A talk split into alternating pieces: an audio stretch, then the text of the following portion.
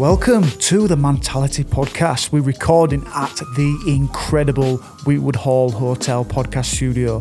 This is a podcast that goes way beyond stigma. We talk about men's mental health and mindset. We encourage the type of conversation that will open you up to another way to live life, another way to see yourself and the world around you. If you are ready for that, you're in the right place. I'm Stevie Ward and I'm an ex-professional rugby league player and captain, and now I guess I'm a bit of a podcaster, a speaker, actor, writer, entrepreneur. I'm still working all that out, but our mentality, we help men take control of their mindset by teaching them to find purpose, resilience, and what I believe is the new success: inner peace.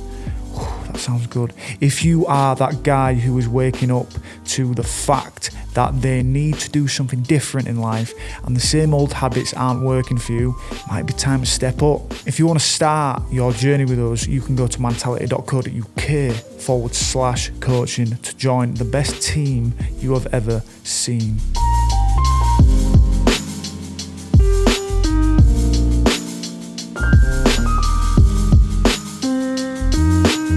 It's amazing to have you on, mate. I guess I could ask you to tell us a little bit about yourself, but it seems like you've had quite a few different selves in your time, mate. Yeah, man, you know, you're the first person to acknowledge how difficult that answering that question can be. But I do my best whenever someone asks. Yeah. So, mate, you've been an ex-pro heavyweight boxer. You've been, well, you're interested or you're competitive as a chess player, yeah, a physicist, a social media, I've put maestro. You've been in the military. There's a lot going on there, mate. I guess to go straight into it, what's been your preferred mode of life? The preferred mode of life is the one I'm living now. It's a great life because this life is a culmination of everything done prior to, you know, I compete in chess tournaments, but I'll like probably never be a master or anything like that. But that's because it's low stress. Like I don't have the hunger that you need, you know, certainly that like I had when I was fighting initially, because I've built a life based on my words and everything. You know, writing has really made a big difference in my life. I'm a big product of the do-it-yourself kind of no gatekeepers model of business for writing and building your own platform or brand, and it's been good. I mean, and I really like this life. I'm working on a book about my experiences in boxing and how you can kind of take those and learn from them and apply them in your life. But prior to that, I mean, it was all difficult because you have to understand something. A lot of people, some people do when they look at the timeline, they make the connection. A lot of that stuff happened simultaneously. I woke up one day after a brutal hangover. Or a few, and I was like, you know, I have to fix things because things are way out of order.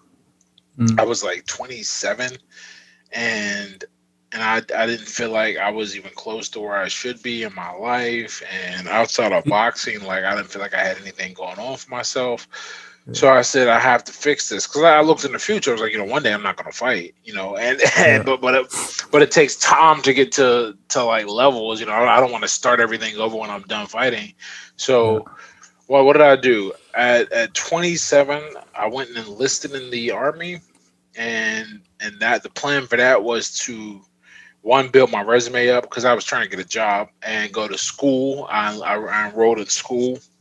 All this, but by this time I've got my third professional fight done, so it's not like I started at the beginning of my pro or even my amateur career. So I do all this, and from like 2014 to 2016, like from the beginning of 2014 to the end of 2016, it's a rough ride, man, because there's a lot going on. I compressed a lot of life and a lot of progress, and people like know. I feel like the boxing set a nice like platform to begin and build off of, and I started that when I was 22, but everything else was done like recently, writing for the website. The website technically, I guess it's about 8 years old, 2012. So all that's come together, and there's a lot of lessons to be taken from that. But the main one is that when you pull a rubber band, the further you pull it one way, to balance things out, it's got to go the other way. And that's exactly what happened. I was, BSing for so long, and then I said, all right, let's stop BSing and let's catch up to where we think we should be. And it went the other way. Yeah, man. So I guess, the work rate and the ethic that you would have had as a boxer would have worked and sort of has helped you at this point in your life now for everything that you've got going on. I just want to zone in on that period, actually, where you got to 27. You're actually a professional boxer then. You've had a few professional fights. And, you just mentioned there the BSing or, the bullshitting yourself. Because mental health is such a big spectrum. It's such a wide thing that you can talk about. And I noticed something that was actually on your blog.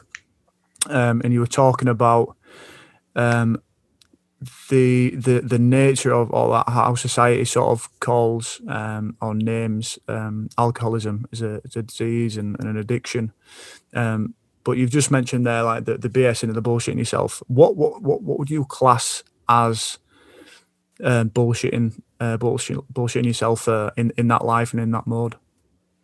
My big issue, my big problem was my position in life didn't match my perspective of myself. I think guys end up building up their ego, and they have a kind of an idea of who they are. And depending on your circumstances, you can live behind that illusion for a long time before you're forced to confront the truth. And it was very easy for me, because everyone looks and they see, oh, here's a guy boxing, and you can kind of excuse everything around that, everything from like low funds to a propensity for alcohol, all this, right? Because that's the life. But in my mind, I'm like, yeah, but that's not the life I want. That was the big thing. That's not the life I want. More importantly, when this is over, I don't want to have nothing left. Like, I mean, I think about what it would be like if the music stopped, right?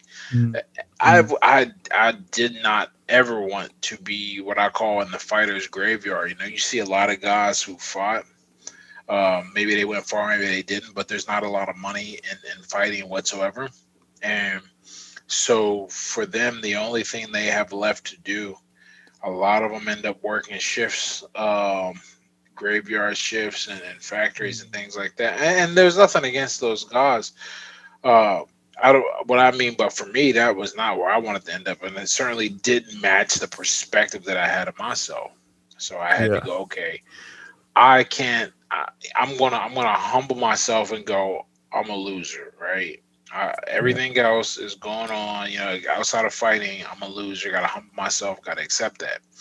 Well, once I can do that, then I can start making moves and trying to fix that situation. But the first step, it's like they teach you in alcohol, like in recovery, it's like, you got to admit you got a problem.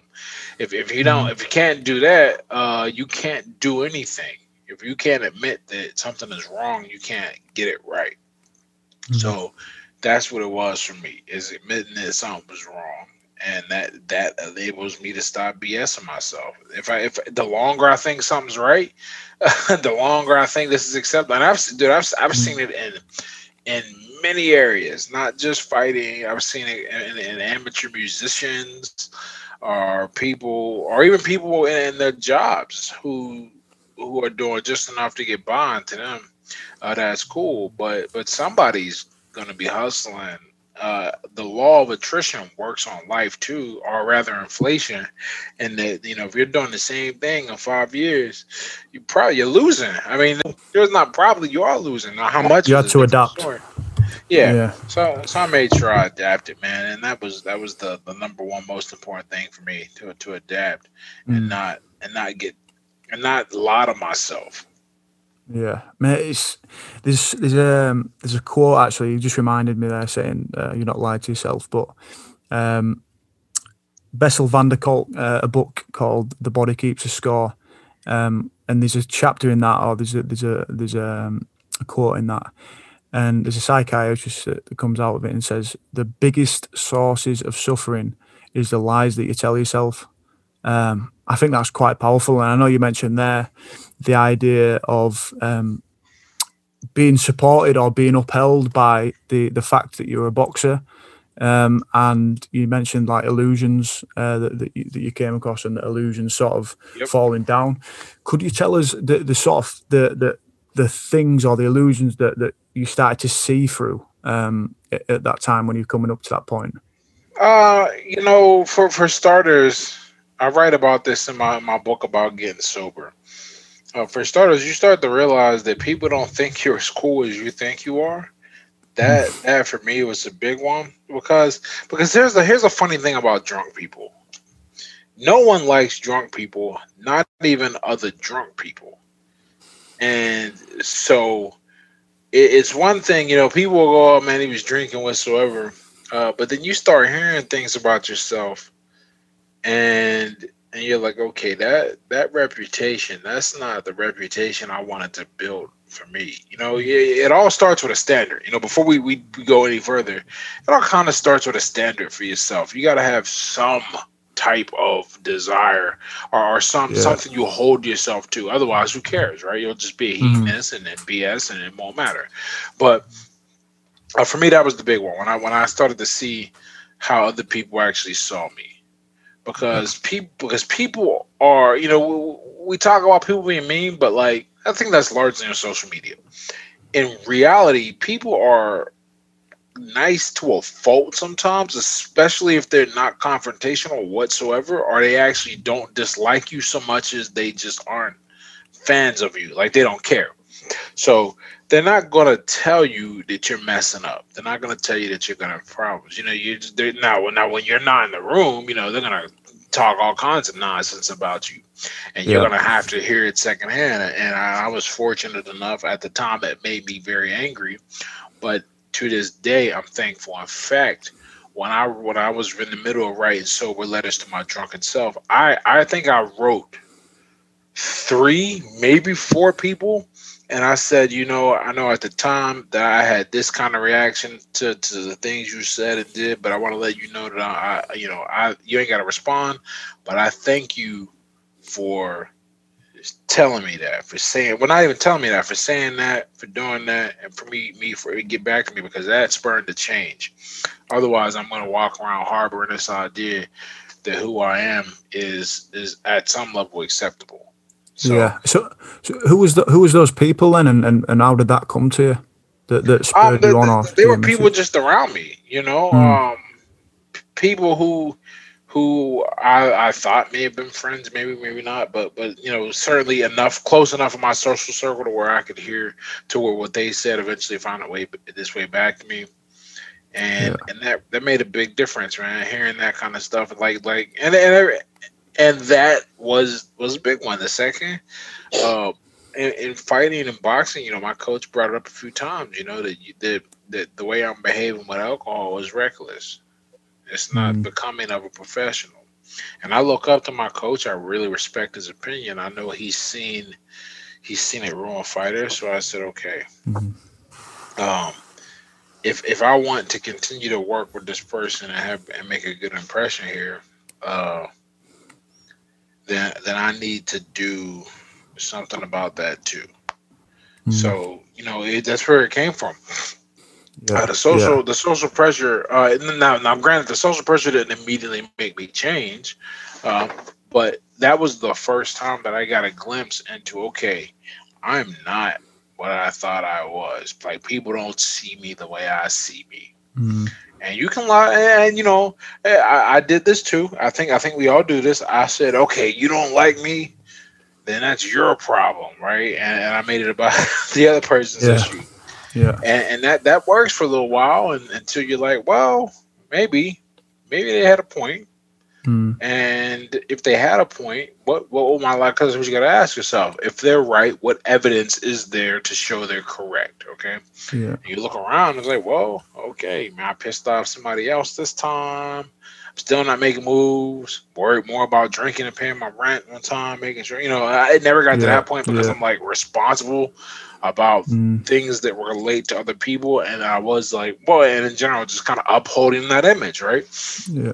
But when you have people, if you want to make a change, just see if you can get an inside look about what people are saying about you behind your back. If you're not really in a place, you'll think about it. Now, if that was happening right now in my life, let's pretend somehow I got there and I got where I am now and I was still a heavy boozer. You know, I'd probably ignore it. But because I was aware of it and I could see how it was impeding my progress, I had no choice but to take it seriously. Yeah, man. I noticed one of the quotes on your site as well. It's around you living the hard way or you learn the hard way. So now you try to break it down for people in an easy way. I say I took what I learned the hard way and I break it down so you can learn it the easy way. Yeah, and what was the steps or the actions that you took all of? What were the habits that you put in place around stopping drinking? But oh man, so the big thing for me, I stopped. So once I decided that I wasn't going to do it anymore, and then that was a hard thing because I think a lot of people continue to drink. They continue to do things that are destructive for them because they have not. They're more worried. They're worried about being alone.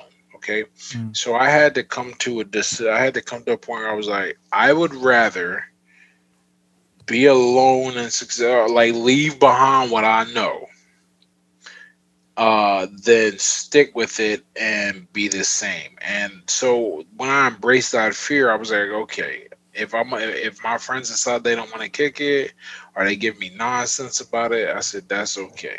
And that's a hard decision for a lot of people to make when they want to make a big change, especially something that deals with like alcohol, because so much of our social fabric is laced with drinking. We don't really know another way to socialize, especially in the West. So that was the first part. Once I did that, I told my friends, I said, this is it. And I cut off everything. I don't think, in fact, I remember the first time I was out later than midnight after I stopped drinking.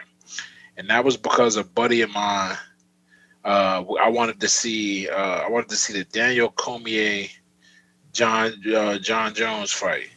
And so the first time they fought.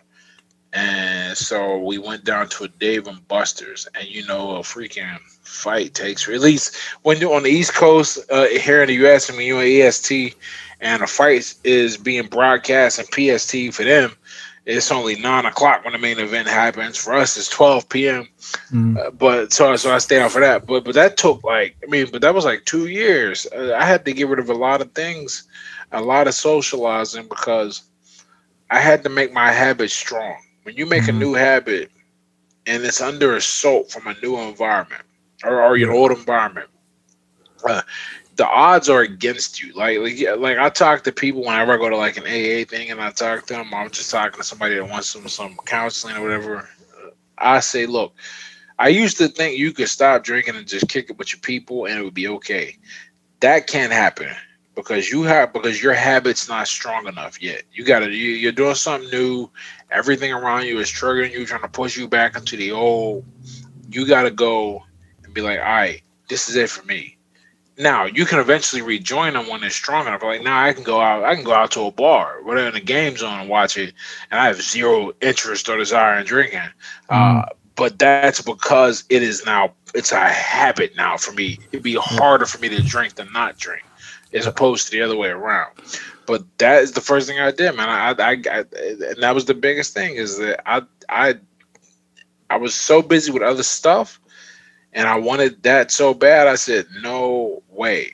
And then I also leaned on public accountability. I think we live in an age where I give people a lot of crap when they post like, oh, 1 month anniversary or 1 month sober. Right. I don't really give them crap for the last thing, but that 1 month anniversary thing is kind of annoying. But the idea though is that when you post that stuff up, you're building momentum and you're building public accountability. I can't. I've lost track. I've stopped posting them. When people tell me that they've been following my sobriety journey and not inspired them to get sober, and I was just like, that was never my goal. My goal was to post my thing so people be like, all right, what's your deal if you drink it again? Yeah. But also, like now, I mean, the memories always come up. Oh, 3 months in, 6 months in, 7 months in. Like I can see, the progress made and the time's invested now. But you've gotta find a way to use public accountability to your advantage, and that's what I used. I mean, I posted my 1 month. I posted the day I stopped. No, I didn't post the day I stopped. Because I didn't want, I wanted people to take me seriously and not like, laugh or whatever. But after 1 month, people take you seriously. And now you take yourself seriously too. It's not like when you wake up with a hangover and you're like, oh, I'm never drinking again. And everyone's like, yeah, you're just saying that. We're going to be ready. I got it today. Because that's common. But when you go 1 month consecutive and then you tell people you did it, now you done changed the game up a little bit. You've changed the game up in terms of how they're going to look at you, and you've changed how you're going to look at how yourself. Is that because your actions or your behaviors turn into your own evidence in a way? So you start starting that change. I've never heard it put better. Yeah, you can use that one. Yeah, your actions and your behaviors start to become your own evidence. Having 1 month into something is like, okay, I can do this. Like having a year and it's like, what? I made it that far. It's like anything, That's why they say for working out and training, consistency is the most important thing. If you can get to the gym 3 days a week for a year, which is not a lot, but that's more than the average person, and that will make a difference. And then you'll feel like you can do it.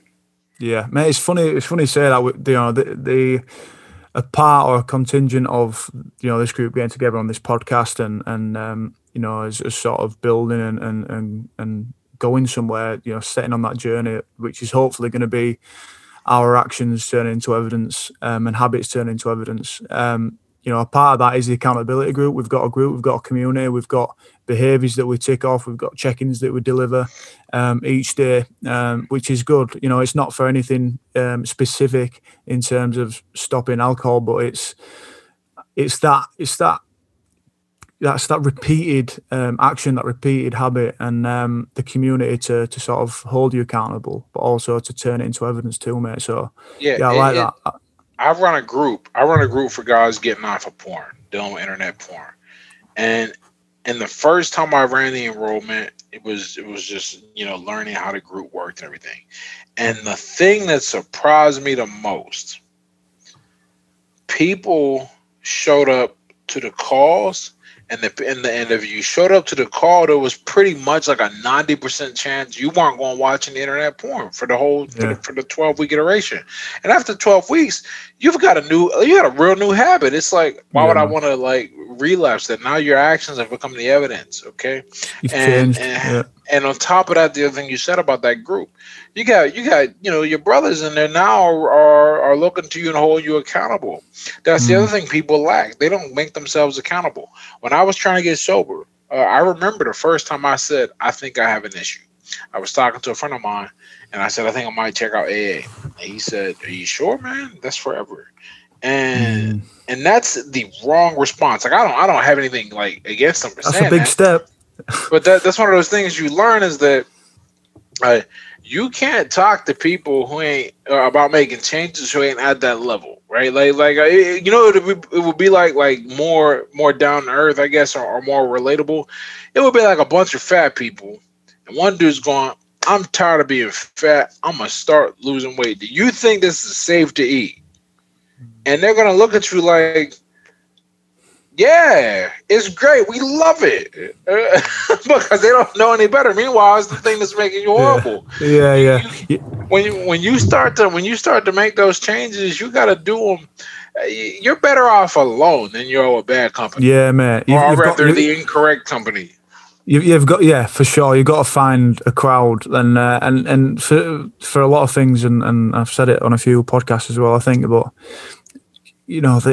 the simple idea or the simple structure of being unhappy and not getting the right things, not getting the right results, not feeling the right way, this, simply put, you know, it don't need science to back it up. It don't need anything else. But you need to step out of that cycle. You need to step out of those reinforced behaviors, those sort of, you know, your brain becomes your environment, and the environment, you know, is experience. So that becomes your brain. So you need to step out of that actual cycle that keeps you on that repeated path. And that it's just so important, and it's so important the people you speak to, because, like you say, friendships and people that you actually spend time with, they're the biggest things and the biggest people that have influences in you. So right. It's how important is that to shake that up and to find the right people and find the right sort of wave that you want to go on. And you know what's crazy difficult about that discourages a lot of guys. Okay, so let's pretend that there's a group, a show of people. Alcohol is a great example. Or we'll use fitness. It's a better one. Let's pretend there's a group of fitness enthusiasts that you want to hang out with. That you want them to be your friends. You want that to be your life. You know, all that, right? But you look like the Pillsbury Doughboy.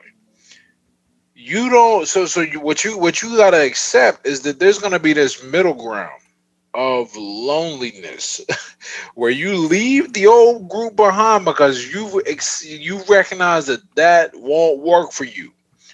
But the new group, they are not. You haven't earned the cost of admission yet. You're not ready. Okay. In between. Yes, but that in between, that's where the work is done, and that's the hard part. Mm. But if you can make it through there just a little and last and build, you've done something real powerful. One, you've proven that you're not like what you left. You can be different.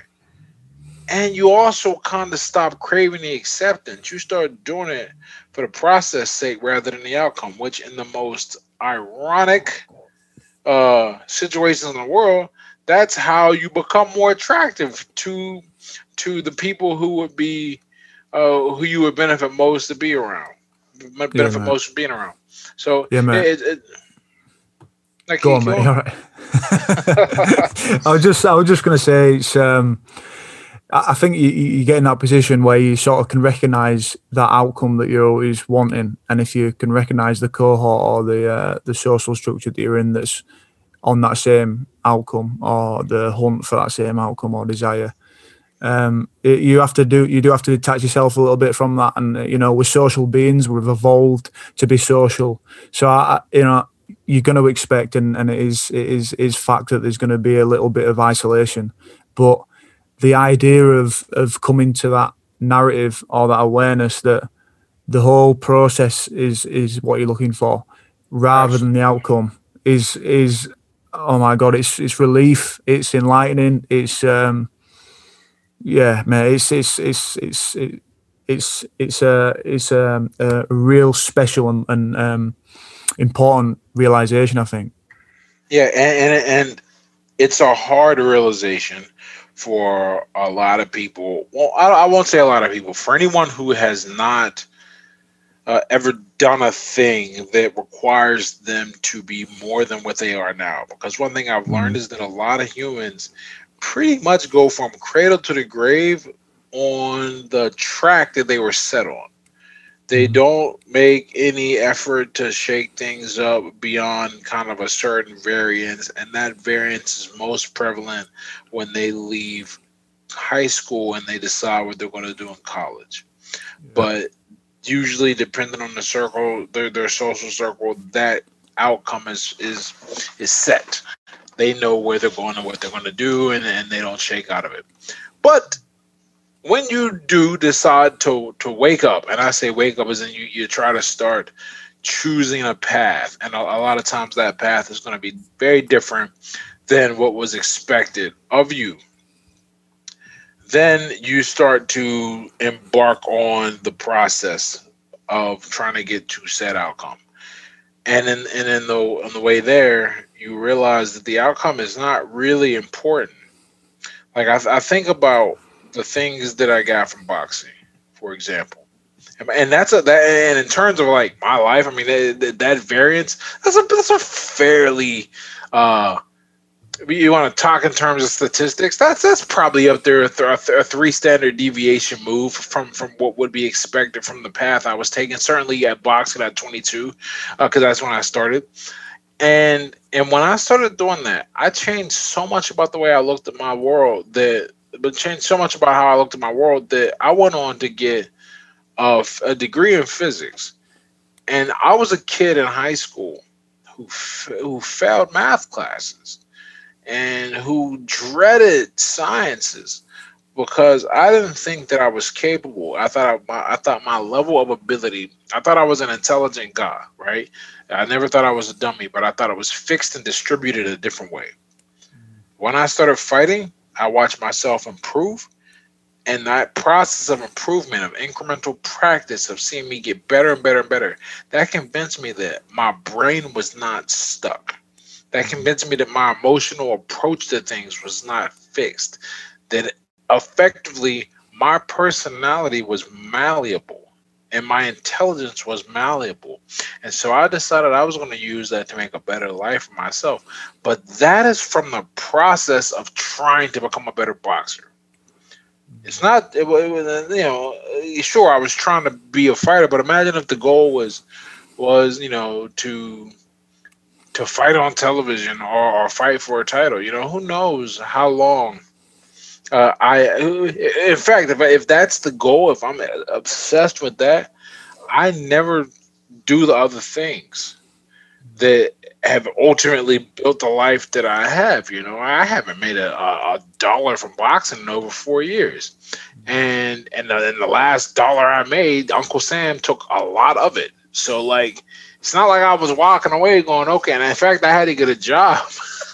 I think 2 months after my last fight. There's no money there. But because of the process, so much stuff that I put in play after watching how I changed developing as a fighter, that is what I got from it. Or rather, the question or the idea wasn't what I got from fighting, but rather, that's what I got from pursuing the process of what it takes to become good at boxing, not just trying to become a good boxer. Yeah. It's very much outcome led, and obviously I can talk about my life as well in the way that ever since a young age I was desperate. Like there were an era of desperation, and you know, a lot of probably unnecessary suffering in striving and struggling and straining towards getting a goal, towards winning a final, towards being the best player and all this sort of stuff. And I think when I came away from that, or when I realised that wasn't actually the real answer, that wasn't the real nugget, which I think a lot of people, it depends how you look at it, are lucky or unlucky to realise. I look at it in a way that I'm lucky, because you come on the other side of that and you see that the act of doing it. And I remember like being in a position where I'd gone through a bit of a dark period, well, a really dark period. But on the other side of it, the grip, the sheer like not letting go of wanting to achieve an outcome that I so desperately wanted, that sort of, I let go of that, and on the other side it was just a complete joy to be doing stuff, to be aware of what's possible. Do you know what I mean? To actually just flip in, say, right, oh well, I'll go play rugby because I want to play rugby, and I'll go and right. You know, just because you want to do it, and you know, you don't go and watch. You don't go watch dancing. Well, I mean, a lot of lads don't go watch dancing, but you don't go watch a dance to get to the end of it and just leave. You go to watch it, to be in it, right, and to experience it. You know what that reminds me of? I used to have this discussion with guys, like, you know, or some guys. I didn't have the discussion. They would ask me, because I used to be a huge American football fan, and I'm still kind of a fan of the game, but not the way. I was like 10 years ago, really, where I mean, I knew everything going on. And someone was like, why don't you just watch the highlights and to get the score? And I'm like, are you kidding? The whole point, like, I'm not just here for the outcome of the game. I want to see the whole thing. It's the process. Yeah. And it's like that. Like if you woke up tomorrow and you had, in fact, that we get to see this real time. There's a bunch of great research about what I'm about to say. I jumped ahead, so it sounds like I'm all over the place. But if you just woke up tomorrow and you had $1 million extra dollars, right? You ain't never had that kind of money before. You're not going to keep that money because you don't know anything about the process of getting that money. And if you think that's just speculation, there's a great amount of research done and books published on lottery winners who grow broke and who win the big lotteries, not the small ones, but the bigger ones, because psychologically they are not there. They just, they did something that effectively is impossible. Like when you look at the odds of winning, they're impossible. You got a better chance of getting struck by lightning or being eaten by a shark. But they did it, and all of a sudden, it's gone. They all the problems that come with it, the issues, etc. They don't know, and you get to see that in a lot of places when you just skip to the outcome. But that's like the closest. I mean, I guess another example would be like guys who juice and try to compete on juice. But the thing about juicing is like, you don't just juice and wake up the Hulk. Like, that's not really how it works. But you're pretty much were the Hulk, and you were trying to be the Super Hulk.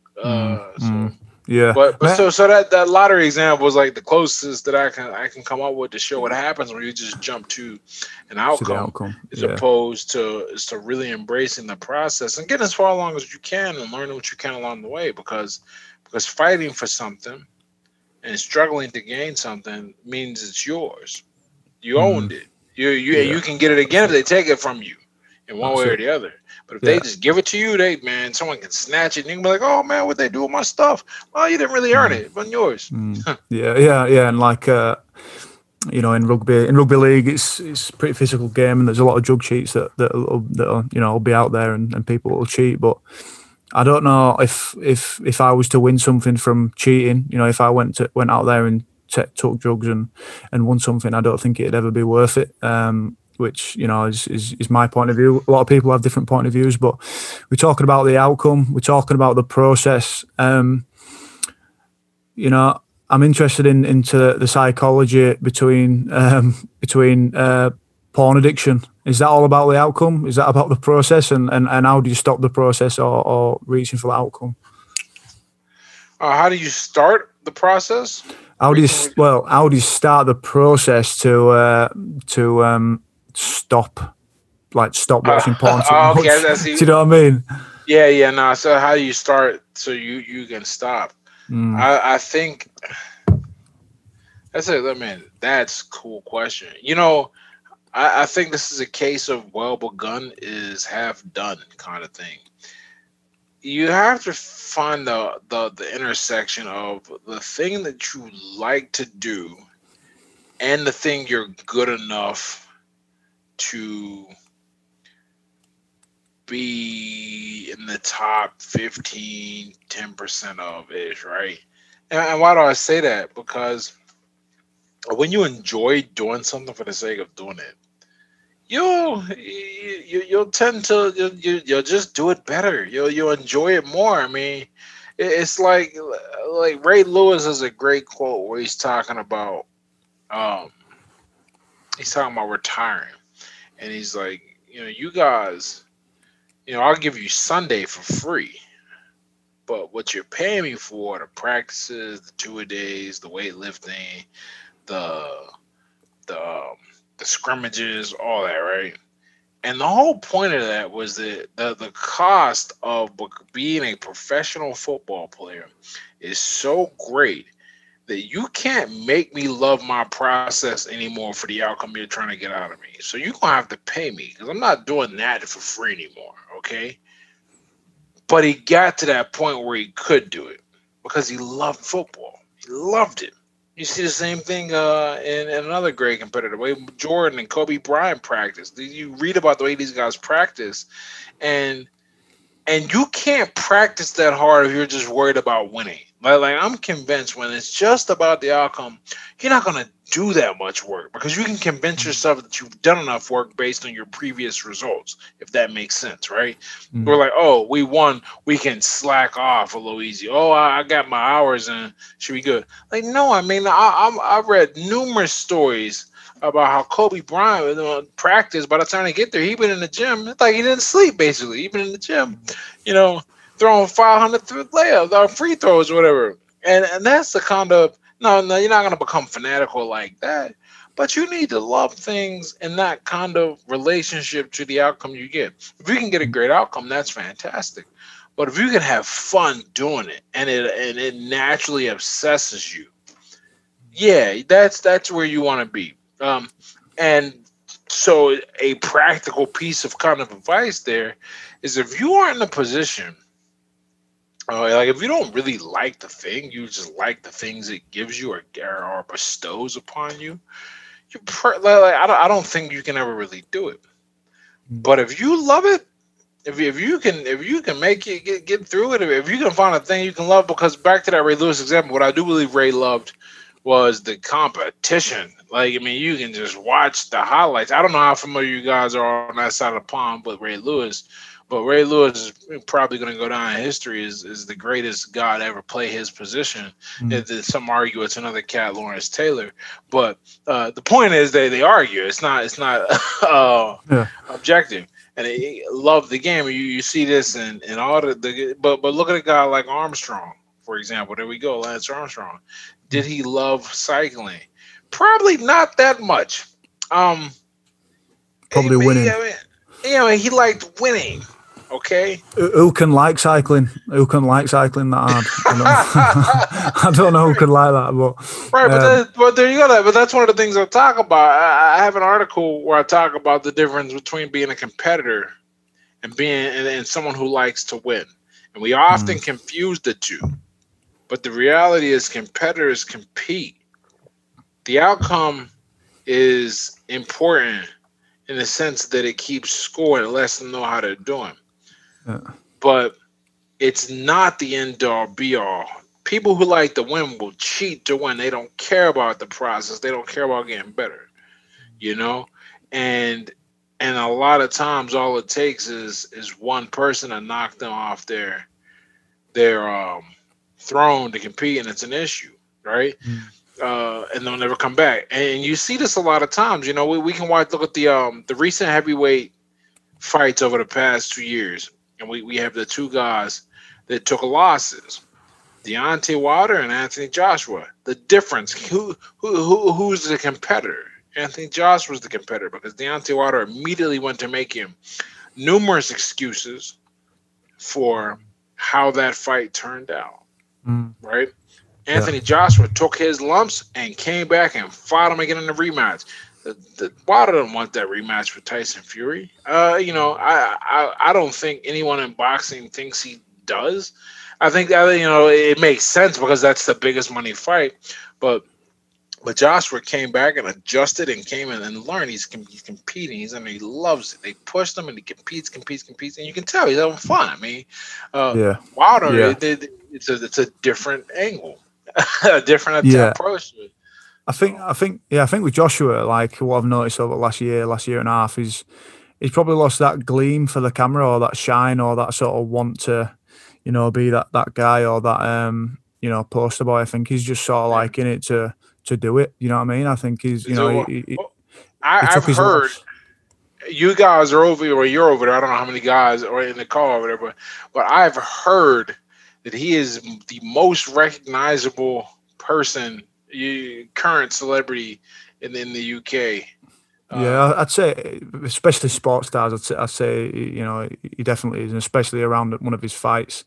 He, you know, and that's amazing. That's amazing if to an American in this era, because fighters are not, like, boxing does not have that kind of draw and appeal here. Yeah. We haven't had a dominating guy in a while that could do that. What's the journey of Deontay Wilder with that, like the sort of like image that he's had? Because I imagine it went up a little bit, but then has it gone down a bit again because he lost again? Well, people aren't really. So Wilder's perspective is really interesting. So okay, so from a pure marketing perspective, and this makes a big difference. And we'll just compare him to Joshua because it's really fascinating. Joshua's just so much more marketable and just more polished, and just has you can listen to Anthony Joshua talk. And that's a really great quality for a guy to have if they're trying to move him along as a face and figure. As far as what they did with Wilder, and it was a smart move, they drew up his power. The thing about that, they focused him on his power and his flashy antics after he knocks guys out. Because as far as I can tell, he's a great great devout guy with his kid, and I don't know why they didn't push that angle, man. Like why he got into boxing and related to his daughter's health and everything. But as a sports person, he really did a bad thing. You know, no one cares that he lost to Tyson Fury in the sense of like hurting stock. I think in terms of competition faced, Joshua probably took a bigger change in position in the public's eye losing to Ruiz than Wilder did losing to Fury. Just the level of competition. But then how he handled it is what's killed it, man. He has made excuse after excuse about why it happened, and it is not looked kindly upon by the boxing world, because now, you know, in the old days when you made an excuse, it was kind of like limited to the big publications who caught it and the people who read those publications. But now, you know, there are at least 3 heavyweight boxing devoted to heavyweight boxing alone YouTube channels that I can think of off the top of my head. So, you know, there's a guy on your side of the river I listen to every now and then. There's a guy over here, the heavyweight boxing guy, I think is his name. And to that effect, and there's a guy I follow on Twitter who talks about this stuff. So when these statements come, man, they get big play, you know, and trending tags, and this is no good. So you know, it'll be interesting how that goes. But the problem is that like no one really needs Wilder to make a big fight because Fury and Joshua. They're coming up now. They're the big fight, and they could. And look, unless one of them just washes the other one entirely, they could do a trilogy. That fight make $100 million, easy. Yeah. No one needs Wilder now, mate. It's all British. Yeah, you guys. But, yes, it's back like when Lennox Lewis was running things, man. Especially. When I started Mentality 5 years ago, I was committed to creating a hub that would offer the knowledge and experiences to allow all of us to go beyond the stigma that cripples many men into a life lacking fulfillment. It would be a lie to say that I knew the impact Mentality would be having on people's lives, but we are. And it blows me away when someone gets in touch to share with us how we've helped them. So, today's podcast sponsor is Mentality Counseling, and I want to share with you a testimony from a guy who went from listening to this exact pod to making the important step to start counseling. Just wait until you hear what he has to say about his experience. If you are someone who this resonates with and you are ready to get the help that you deserve, head to our website right now and get in touch with John. Here is the testimonial. I found it almost impossible to share my feelings and emotions with others. This was evident in our first few sessions. John was patient with me, providing support and guidance, but also gave me the necessary push when I needed it. Our sessions have changed my life. I now use my feelings and emotions to my advantage rather than letting them control my life. John has given me the tools to continue to improve outside of our session, and I am so much happier now.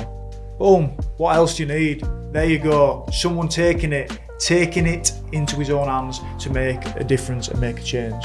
Mentality Counseling.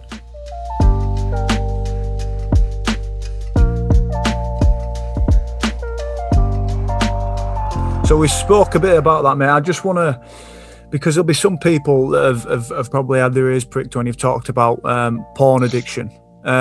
Tell me a bit about that, mate. Tell me a bit about how you got into that game and you know, what you do for people. Yeah, so I got into that game kind of the same way I wrote a book about sobriety. You know, it was an issue that I had to overcome and deal with.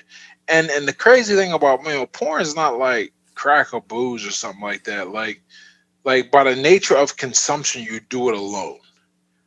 And that's a big deal because most a big problem with any addict leaving is, you know, there's the physiological addiction, like I actually need this substance, you know, like with opioids and things like that.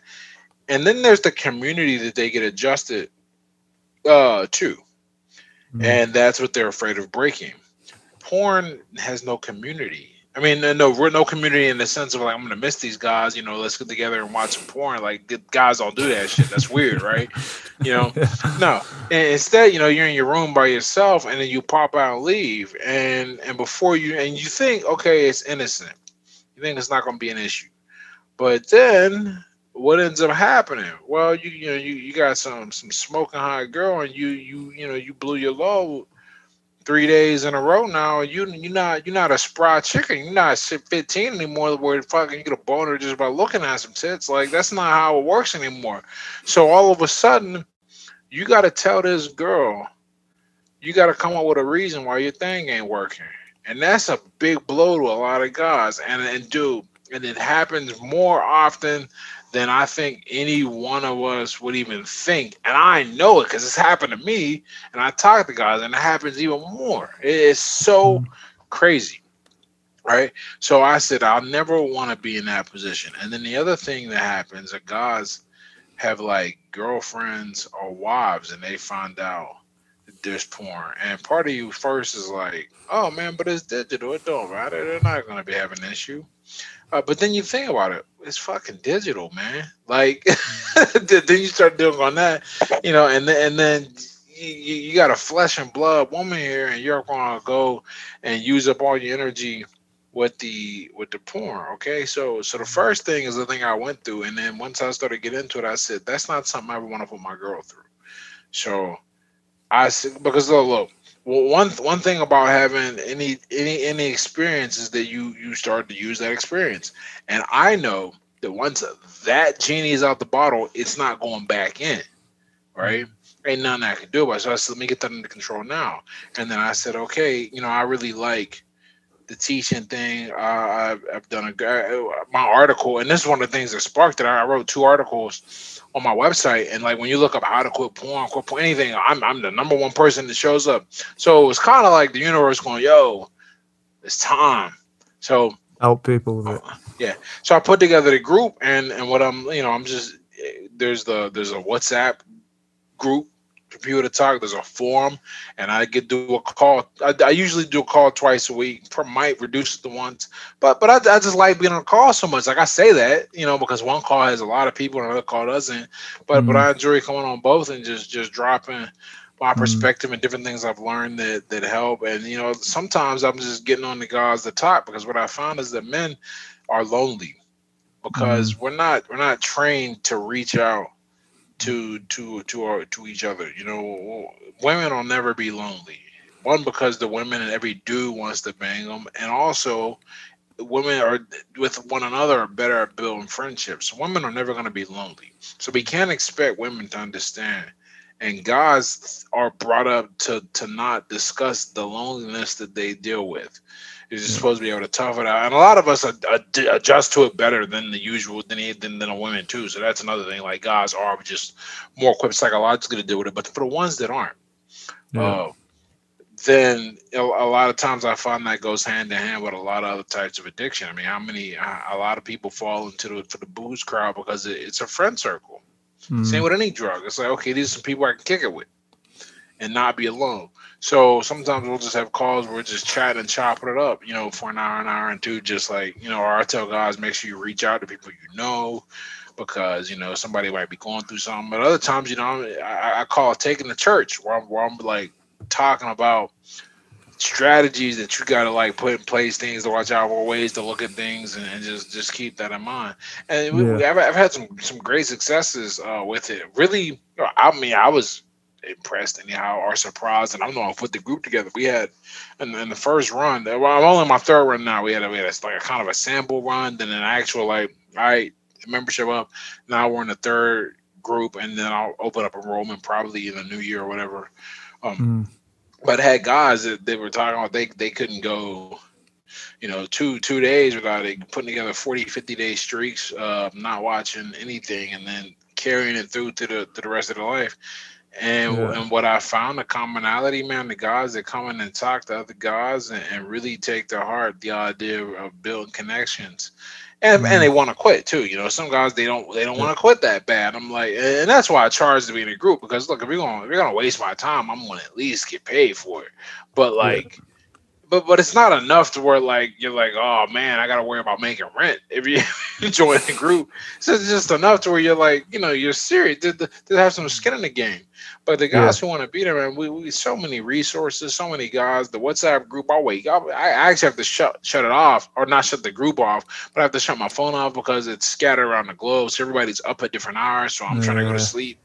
I'm sure I'll be trying to go to sleep at like you know, at nighttime. And somebody, we got a guy over in Brazil. He's a freaking awake, and I'm like, man, it's 7. So.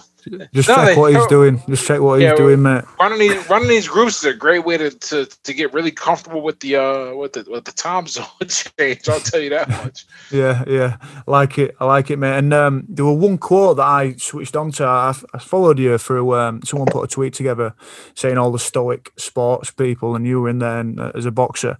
And there were, I came onto your Twitter, and I saw it the other day, and it was something like. Either you're a man and you embrace suffering, or you are a coward and you live in the fear, or enslaved by the fear of your own pain. That's a big quote, mate. It's a big quote. Tell me about that.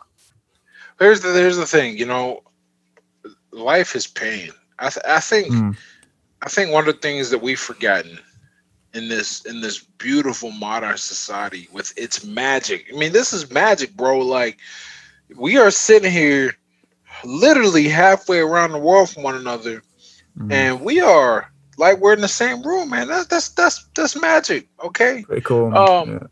And we forget, and then that's just one area of our advancement. We haven't talked about transportation or medicine, right? But we can do a lot now. And that has made us very comfortable. That has made us uncomfortable with suffering, because why suffer? You know, you know, just use a crazy but not far-fetched example. You know, you're in the UK, the birthplace of the Industrial Revolution, man. Most of these MFers, man, they couldn't work 4 hours in a real factory, like, without bitching about human rights, man. They had to introduce child labor laws here because kids was out there getting it, like. That's how serious it was. But my point of bringing that up is that life is very easy now. But that doesn't change the cost of business. That doesn't change that, you know, if you want to achieve something worthwhile, right? Or rather, you want to improve your life, because worthwhile is subjective. But improve is always, you know, from one step to another step higher, at least. You're going to have to endure something uncomfortable. If for any other reason, and then growth is kind of uncomfortable, and that's something we forget. If you want to grow in your personal life, you're probably going to have to get embarrassed a little bit, right? You're going to be awkward. You're going to find out where you're awkward, and that's going to suck. You know, you don't need to go take antidepressants. You don't need to slunk away and drown yourself in a bottle. No, you just need to go, okay, that was an uncomfortable experience, but what can I learn from to make myself better at it? Same with training and fighting. That's one of the big, I think every guy under the age of, if in high school, every guy had to fight at least 3 amateur boxing matches, man, we'd have a much more peaceful society, because everyone would understand it. They'd understand 2 things. One, a physical confrontation is nothing compared to, or rather a verbal confrontation is nothing compared to a physical one. And you can just calm down. You don't need to be mean. And 2, you know, we know that everybody's kind of in shape and capable. And when you're in shape, it makes you more makes you more responsible for yourself, and self-responsibility leads to a host of other positive things that they can do wonders for you, you know. So yeah, that's what was the question? I started talking about boxing, man. No, you're right. It's the quote, mate, around suffering and stuff. Around suffering, it's right. Good, mate. So, you're right.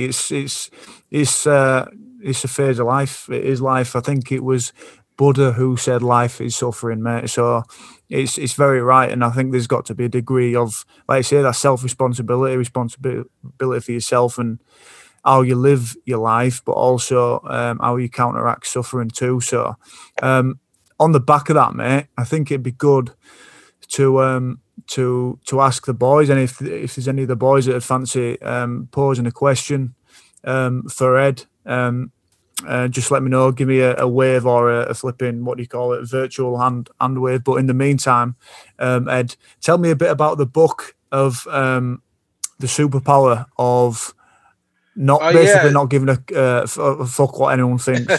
I wrote that book. It was just a series of essays about the areas where I had to make big changes in my life, you know. So the chapters are, you know, hard works, paradigm shifts, relationships, time and sobriety, and there's a few others, but they're a collection of essays, and I wanted to just write in this kind of style where people were able to read it, and I give them actionable advice, and they can go out and implement it and improve. So that was the first, you know, self-published thing that I'd done. Really proud of how that went. Had no resources, so like I go back now and I'm always doing edits on the copy to improve it, because I didn't have any resources whatsoever at the time to do anything with it. But people got a lot out of it, which is a valuable lesson, which is just do it anyway. You know, they don't need things to be perfect, and certainly weren't perfect for me when I you know, put it together and finished it. But yeah, there's that. And then I got, you know, the second book about sobriety. That one I had a bunch of resources for, and that's turned out great. And now I'm working on a book just about things related to what I've learned in boxing and how you can use those ideas in your own life to make a difference. Yeah. I just got a message, mate, from Chris O'Connor. This is quite a good question. I don't know how you're going to manage to answer this, but how do people that haven't had a hard background, we haven't spoke about that, your background, mate, but I know you lived a tough upbringing over in Pittsburgh. But how do people who haven't had that hard background, how do they build resilience? Oh, well, the cool thing is that you don't have to you don't have to go through what I went through. Yeah. Thank goodness. But because on that note, before I answer the question, I'll have to remember I'm a beneficiary of survivor's bias, or rather, people see my lens through survivor's bias. And if you're not familiar with that is people who make it through, or when the low probability event occurs and that is displayed, then people think that's the high probability event, right? Because usually what happens to people like me is not people like me. Like, that's not what occurs. You know, usually we end up prison, still in the system. We don't make it out. Like, I mean, I look at all my family and everything that I've seen. You know, this is not a typical result, in other words. But the resilience to build that, a big part of resilience is going through things that you don't want to do and continuing to do them until you have what you want. And I actually think that might actually be the definition, maybe a little colloquial, but the point of me bringing that definition up is, if you can find a thing that you want that's challenging to acquire and go after it, you're gonna learn a lot. And if you can't find something you want, then train for a fight. I'm studying right now for the book that I'm reading or writing, and so I'm reading a bunch of other books that guys have written about fighting. There is a guy who's a 40-year-old English professor who said he wants to learn about violence, so he trained for an MMA fight. In other words, you know, there's a lot you can do, and I think fighting really will teach resiliency, because look, no one, I can tell you this, I did it for years as a professional. I got paid, and I don't want to get hit in the face, right? No one wants to get hit, but you train and you learn to deal with it. You stare it in the eye, you figure it out, and you how to move through it. So my general kind of one-size-fits-all answer is find a thing that will force you to do things you don't want to do to get something that you do want, right? My specific answer is train for a fight. I don't mean just go to a gym, you know, pussyfoot around, and then someone says, "What are you doing here?" You're like, "Oh, I think I might want to take a fight." Like, no, show up like how I showed up, which is, I want to fight. I mean, and that's exactly what it is. I said, I'm here because I want to fight.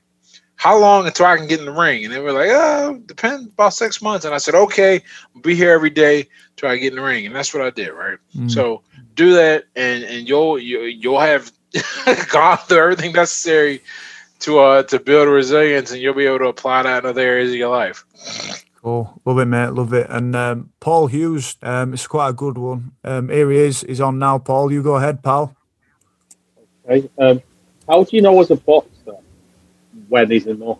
You see a lot of fighters, and one who's fighting this weekend, Roy Jones, who was past it 7 years ago when he's fighting Mike Tyson.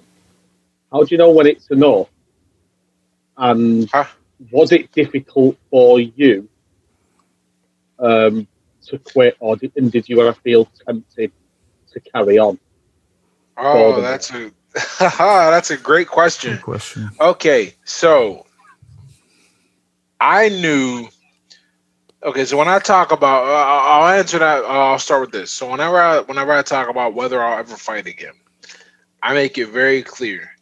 I will never fight a heavyweight fight again. I will never fight in that weight class ever again. Okay, the guys are just too big. I'm not big enough, and I'm not good enough to account for the difference in size, skill wise. So I don't want to fight a heavyweight fight again.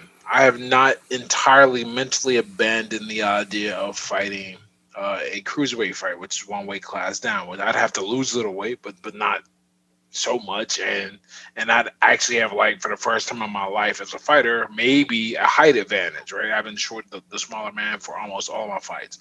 All right, so what that, I had to state that because I haven't psychologically given up on the idea that I could ever fight again. However, what made me give up on the idea of ever fighting heavyweight again was looking at, I looked at all the guys who I'd have to go through, or who I'd likely have to go through the fight to keep getting better. And then I looked at the guys on the other side of them, the guys that, you know, just the names that come to mind immediately, the Parkers, Joshuas, Furies, Choras, yes, right, Rivas. I'm not beat like those guys are not bad fighters at all, and they're bigger, which means I'd have to be a much more skilled guy to just make a difference, and I'd have there. So I was able to look at it intelligently and go, I'm not going to be able to do that. But another thing that helped me do it, and this is what a lot of fighters don't have and can't do, so they end up sticking around and turning their records all kind of upside down, taking fights for paydays. I had other things to fall back on. It wasn't like it wasn't painful because when I first stopped, I said, I'm done fighting. And then I said, maybe I'll fight at a lower weight class. But the initial thought was, I'm done fighting, period. And it wasn't a difficult decision to make, because I think when I stopped fighting, in fact, the May 2018 is when I got the concussion we were talking about earlier, and I was like, what the hell am I doing? And I got that sparring a heavyweight and freaking practice sparring, right? Mm-hmm. And I said, I'm gonna leave. That was the first month I cleared over $10,000 in revenue from my site and everything I was doing. I think I made almost 20 that month, and so I was like, okay. I really want to, like, I'm putting a lot of my life on hold for training, and now I don't have to And I wasn't so far along in my career that people were expecting me to come back and fight for a title or something. I wasn't locked up to a contract, so I could walk away. And here's my experience in boxing. We're not going to talk about your contenders or your champions. Those guys have a vested financial and business interest at stake. Like, a lot of them are contractually obligated, or they make so much that it actually does make some sense to stay. But I think the rest of the guys, the other 96% of us, if they could leave, they probably would. I've seen a lot of guys stick around. And after that, because when you have a good record, you continue to get better offers. And then when you lose, it's like, I got offered more money for fights when I lost, because now I had a record that they could use to market another guy and build up. They were willing to pay me $15,000, $20,000 to come and fight a guy that they knew I would lose to, but it was an investment in the other guy's future, because they'd be able to make more money off of his fight. So that was a really easy. It was easy for me to go, okay, I am hurt and busted up, and I'm hurt and busted up because I'm fighting guys way. That's why I got my first concussion. I fought a guy 6'3", 250, and he could fight. I beat him, but he could fight. And I just it was a hard fight, man. It was a hard one. I got busted around. I won that fight on split decision in a hometown. So, maybe I lose it if I'm in his town. But that's a rough one. But to answer your question, I knew it was time to stop fighting heavyweight. I would have stopped earlier, realistically, but once I had the resources to kind of walk away, solid. It's for crew. Look right now after sparring, because I don't know if you got if I mentioned this on the podcast or not already, but the last 2 or 3 weeks I've been sparring with Roy Jones Jr. Actually, last month or two, not 2 or 3 weeks. I've been sparring with Roy Jones Jr. getting ready for Mike Tyson's fight, and I'm in there. And I'm like moving around great. I'm like, okay, I can still do this. I can still compete, because even though it's a 50-year-old Roy Jones, it's a 50-year-old Roy Jones. Like, it's not a 50-year-old any nobody. Like, it's a guy that's still fast and strong. I'm like, okay, I can still do this. So my mind's like, I'm like, okay, like if the timing worked out, I'd still do it. With that said, realistic, and it's all realistic to me, because I can be realistic. I don't have to. A lot of guys have to lie to themselves, because that's the paycheck, and they got to be in there, or that's the contract. I don't have to do either of those things, and I know that, like, if I don't take a fight in the next probably 18 months, I probably will never do it again. But and if I get to it in the next 18 months, it's going to be because I took care of some other stuff. So it depends. So short answer, I'm not really done. Long answer is I'm definitely done a heavyweight, possibly done. Did you manage to catch Roy Jones Jr. or not?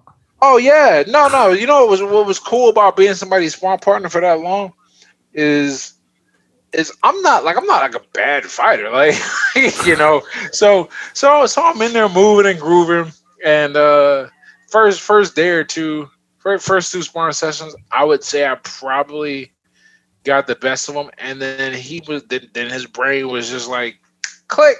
And you could, if you check out my Instagram, there's a picture of us standing together, and my shirt is like covered in blood, because he caught me with this hook. I had never been hit that hard from that angle. Like that's what did the when I was talking to you about, like, you got to let all the horses come back in, so your concussion, right? Fortunately, all the horses were back in. Like so, I was fine. I mean, after that, but it was a good shot, like, and it was a good, powerful, busting my nose all up. My coach was like, "Oh shit, I should have brought the adrenaline." Couldn't heal for like 2 days. But it's like, because we had sparring again, and I got hit and it made it bleed again. But no, it was a good good session. Now Rory got me, I got him, and then by the end I was just like, but by the end what happened is what should have happened, which is I knew enough to where I figured out how to get around everything and not get hurt. And likewise, he was still him, and he knew how to not get hurt either. So, like, because that's what happens if you watch a fight at like the top level. It's just outside of heavyweight, guys just aren't making mistakes. You have to win fights as opposed to the other guy losing them. Yeah, love it, mate. And CJ O'Connor, are you there, mate? I've seen that you want to just ask a question. Probably the last question before we wrap up, mate. So make it a good one. Yeah, sure. Thanks for everything, Ed, mate. It's been really, really interesting. But yeah, you've got a very diversified kind of skill set. And also, I think your opinions reflect that and your beliefs. And it's probably why you're quite popular as well. I just wondered what kind of books and thinkers have influenced you over the years. And if you were picking like a handful who've had the biggest impact on you, which would they be? Oh, man, that's just an easy one. Well, easier question. The first thing, first guy that immediately comes to mind is Josh Waitzkin. He wrote a book called The Art of Learning, where he talked about what he figured out and learned in chess, and also what he learned, doing Chinese push hands, which is some type of combat version of Tai Chi. But he does a lot of work with Tim Ferriss now as well. But Josh Waitzkin and The Art of Learning, fantastic book. Another book that has made a huge impact on my life is called A Course in Miracles. And I actually don't know who wrote it. I'm looking right at it, and there's not an author, I think. But that book is the book that got me, that helped me learn forgiveness. And forgiveness is an art and a science. You can practice it. It's not something that you just that you just expect to happen.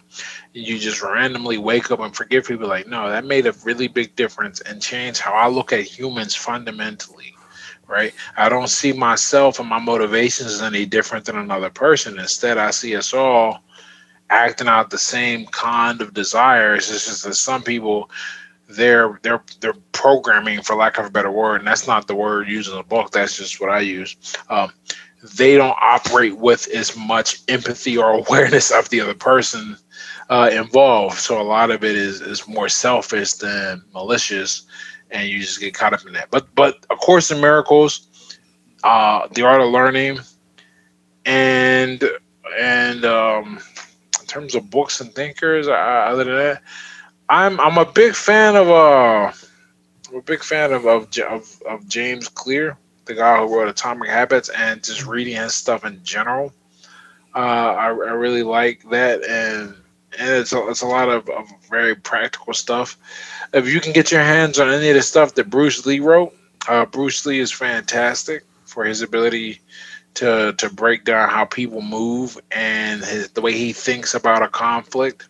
Very Art of War-ish. Art of War is another great book. And also Robert Anton Wilson. And if you can, Robert Anton Wilson, his probably most famous books, Prometheus Rising, Quantum Consciousness, I think, or Quantum Psychology, not Quantum Consciousness. Very, very interesting books, and once again, if you look at these books, you'll notice that most of them have to do with interacting with people. What I've learned is that if you interact with people, is the most important thing. I don't care how technologically advanced the world becomes. If you have to develop a strong framework for how you deal with people, not just when things are going well, but when things go badly, as they tend to with humans, and you have to be able to read them and use that information to kind of make your life easier. But and I think it does, or at the very least, remove the tension and stress from your life when it arises. But I hope that list is good. Yeah, that pretty much sums up. Like off the top of my head, I'm sure if I dug deeper, I'd come up with more. But yeah, Josh Waitzkin, A Course in Miracles, Bruce Lee, Robert Anton Wilson, James Clear, those guys. Just off the back of that, mate, what do you practice? Do you practice anything daily? Do you have any habits that you've implemented and routines? Oh, man, other than making sure, because I don't have to wake up to an alarm clock, which is nice. But what I've learned is that it's probably a good idea to anyway. So I started to wake up at 7:00 every morning. That's good. That lets me know, well, I don't stay up late anyway, man. I'm freaking 35, living with my girl now for 8 years. Like I'm not about the life. I don't drink. Like I don't have things like that, that are gonna mess me up. But but that was a big thing. Is I'd sleep until whenever I crawled out of bed, which wasn't that late. But you gotta have some consistency in your life. Yeah. So I chose 7:00. that's my consistent get up, boom. And that's what works for me. It doesn't have to work for everybody, but I think there's a big advantage to waking up early, and it's not about just getting more hours out of the day, which is what a lot of people counter with when they talk about, oh, why not just stay up later? Like, no, it's about, if we all have to kind of work within the same block of time, and we know that as the day goes on, your energy reserves decrease. Even if you're a late owl, you're not going to have as much energy in the evening as you do early. You're not going to have as much clarity. You're going to have other things in your mind that happen during the day. So I'm a big fan of early. At 7 o'clock is still late. Like when I was, for most of my life, probably got up around 6 outside of my military time, and that's a different animal.